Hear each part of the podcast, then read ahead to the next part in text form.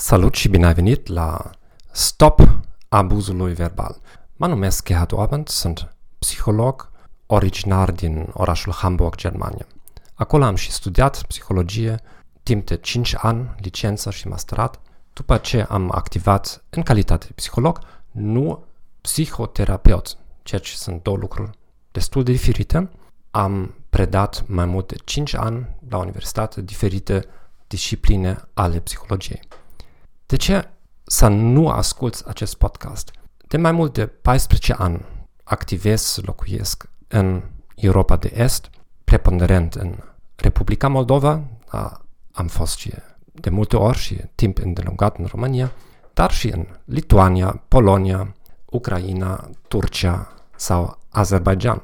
Bineînțeles, ceea ce spun acum vor fi generalizări, dar noi trebuie să generalizăm când vrem să comunicăm, fiindcă dacă am prezentat toate excepțiile, e clar că comunicarea ar fi foarte anevoioasă. Dacă după fiecare cuvânt va trebui să deschid o paranteză, nu cred că vă va place să mă ascultați. Mai ales în Europa de Est sunt următoarele motive de a nu se ocupa de abuzul sec- eh, sexual inclusiv, dar de abuzul verbal și în general de abuz. Și, în primul rând, de obicei, statistic, cei care comit acest abuz sunt persoane foarte apropiate, părinții, frați mai mari sau mai mici, rude apropiate, dar poate o altă persoană importantă din comunitate. Atunci, a tematiza abuzul nostru merge împotriva valorile, în ghilimele, familiste. Tu vrei să atentezi asupra onoarei familiei? Vrei să scoți cu noiul din casă? Reacția mea la asta este n-ar trebui să fie cu noi în primul rând și cu noiul din casă trebuie scos. Altfel începe a pute. Și onoarea familiei nu e ca să întâmplă tot felul de fără de legi în familie, unde o persoană mai puternică își bate joc de cineva presupus mai slab, cum ar fi copii, onoare familie înseamnă că așa ceva nu se întâmplă. Și foarte des ce se întâmplă? Un copil, o victimă de abuz de orice fel în familie, care în Europa de Est are curajul să se adreseze unui membru de familie, ceea ce deja este un prag destul de mare, foarte des este reprimat, descurajat, ridicularizat. Cum poți să spui așa, des, așa ceva despre mamica? Tu nu știi? Da? Mama lucrează mult, poate tu nu ai înțeles, e doar pentru binele tău și victima devine a doua oară victima. Și asta este un lucru foarte strașnic. Acum, la cuvântul strașnic, este și al doilea moment în Europa de Est. Mai ales bărbații, băieții, trebuie să fie căliți, trebuie să fie puternici. De aceea trebuie să primească vreodată o palmă, una la fund și vorbe sunt doar vorbe. Nu pot să ne afecteze. Și atunci, ca o, o persoană victimă, mai ales bărbat, să tematizeze abuzul, de pe la verbal, se echivalează cu declarația publică că eu nu sunt un bărbat adevărat. Eu nu sunt un băiat adevărat. Bărbații adevărați nu plâng și nu se supără când cineva le jignește și așa mai. Atunci, reacția mea la asta este că oamenii care spun așa lucruri, care spun asta doar sunt cuvinte, de ce faci așa mare zarva de aceste cuvinte, sunt primii, primii, îți garantez, și în experiență personală, care o să sară la bătaie imediat ce cineva le spune lor neplăcut în față. Fiindcă elementul cheie în abuz, și eu consider că toți membrii familiei, toate persoanele care știu despre abuz și îl mușumalizează și încearcă să convingă pe victima că nu e așa de strașnic, tu exagerezi, sunt complici în acest abuz. Și toți ei operează pe baza unei inegalități principiale. Avem un dublu standard definit. Unele persoane își pot permite să bată, altele persoane n-au dreptul să bată. Aceeași mamă care bată, bate regulat copii, ar ieși din minți de furie în momentul în care propriul copii, măcar o dată, să-i dea o palmă. Și am vorbit cu așa oameni, adulți, și au încercat să-mi explice că e absolut normal să dai una la fund, una la bucă sau o palmă. Copiii au nevoie de asta, nimic stașnic. Eu am spus, dar ce s-a întâmplat dacă eu acum vă dau dumneavoastră o palmă? Sau dacă în transport public cine va da una la bucă? N-ați fi dumneavoastră prima care să facă o isterică în tot autocarul? Ați chema poliție? Ați urla? Ar fi filmat și a fi un hit la, pe YouTube?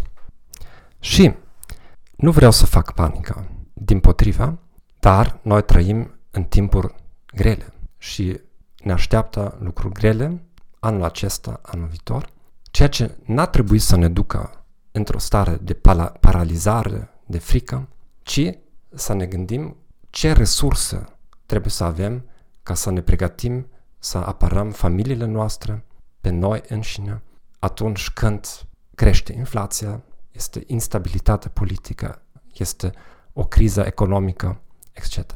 Și anume în aceste situații crește abuzul. Lockdown-urile acestea au avut ca efect colateral strașnic creșterea abuzului de alcool, droguri, violențe în familie, sinuciderilor, etc.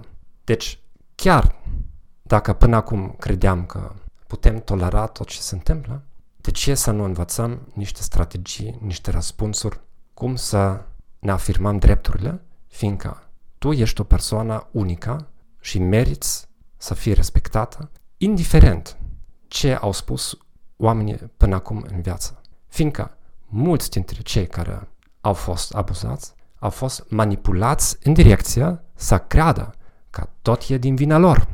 Tu ai fost un copil dificil. Tu mă ascultai din minți când era mic. Erai obraznic. Nu învățai bine la școală. M-ai provocat. Erai nervos, etc., etc. Deci, ceea ce e caracteristic pentru majoritatea tipurilor de abuz este că agresorul este angajat într-un fel de manipulare psihologică, un război psihologic, pentru a facă să creadă victima că, de fapt, agresorul e victima. Da? Sarmana mama, sarmana, sarmanul tată a fost așa obosit și eu îl mai provocăm cu întrebări proaste sau mai stricam ceva în casă sau nu puteam să dorm sau nu voiam să mănânc și multe victime ale abuzului în familie sau de la oameni apropiați au devenit, devenit spalați la creier și mai că nu cer iertare de la agresor. Îmi cer scuze că ți-am făcut așa multe probleme. Sper ca acest podcast să-ți fie un mic ajutor, măcar în direcție că să auzi o părere diferită. Fiindcă la teme de abuz, din păcate, chiar dacă suntem dintr-o familie pro-europeană sau nu știu ce, opiniile în familie seamănă în majoritatea familiilor, în multe familii. Și dacă tu auzi de 20 de oameni același lucru, că nu e mare lucru că ai fost bătut, nu e mare lucru că cineva s-a bătut joc de tine, te-a numit în toate felurile, nu? că asta de fapt te-a făcut mai puternic, tu ești cine ești datorită ceea ce au făcut oamenii aceștia. La urma urmei, începi și tu să crezi că asta este normal. Nu, asta nu este normal. Toate acestea se bazează pe un dublu standard. Și din momentul în care tu ai face aceste lucruri cu persoana care te agresează, vei vedea că aceeași persoană care spune că e normal, va spune că așa ceva nu se poate. De aceea, trimitem întrebări, comentarii anonime, e o temă tabu, poate, din păcate, și o avertizare care o să fac la începutul fiecare emisiuni viitoare. Dacă ești victima de abuz sexual, fizic, psihologic, emoțional, adresează-te la ajutor calificat. Nu ține asta în tine, scoate gunoiul din casă, dar fii pregătit, fii pregătită că o să fii probabil dezamăgit de unii oameni la care te adresezi, din cauza că ei înșiși nu și-au prelucrat problemele din copilărie sau că nu sunt specialiști în domeniul abuzului. Nu fiecare psiholog este specialist în abuz. Și, din păcate, mulți psihologi participă în abuz mușumalizând problemele victimei. Personal am văzut, am auzit de multe așa cazuri și când pacientul cu greu începe să ajungă la ceea ce s-a întâmplat într-adevăr, terapeutul repede schimbă tema sau cere o iertare. Bine, am înțeles. Acum e important să iertăm și să uităm tot ce a fost și să, merg- și să mergem înainte. Desigur, noi trebuie să mergem înainte.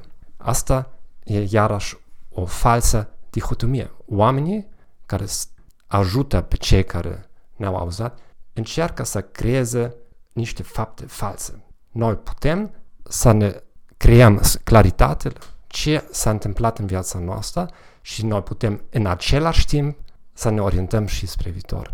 Un lucru nu exclude celălalt. Noi putem să aflăm ce s-a întâmplat exact în viața noastră și în același timp putem să hotărâm dacă vrem sau nu vrem să iertăm pe Asta e dreptul nostru și un ultim comentar, înainte să facem data viitoare teme mai specifice.